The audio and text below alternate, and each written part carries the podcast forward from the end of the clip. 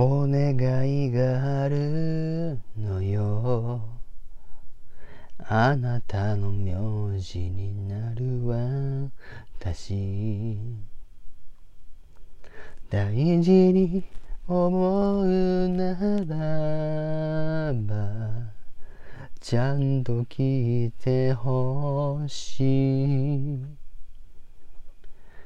飲みすぎて帰っても三日酔いまでは許すけど。8日目潰れた夜。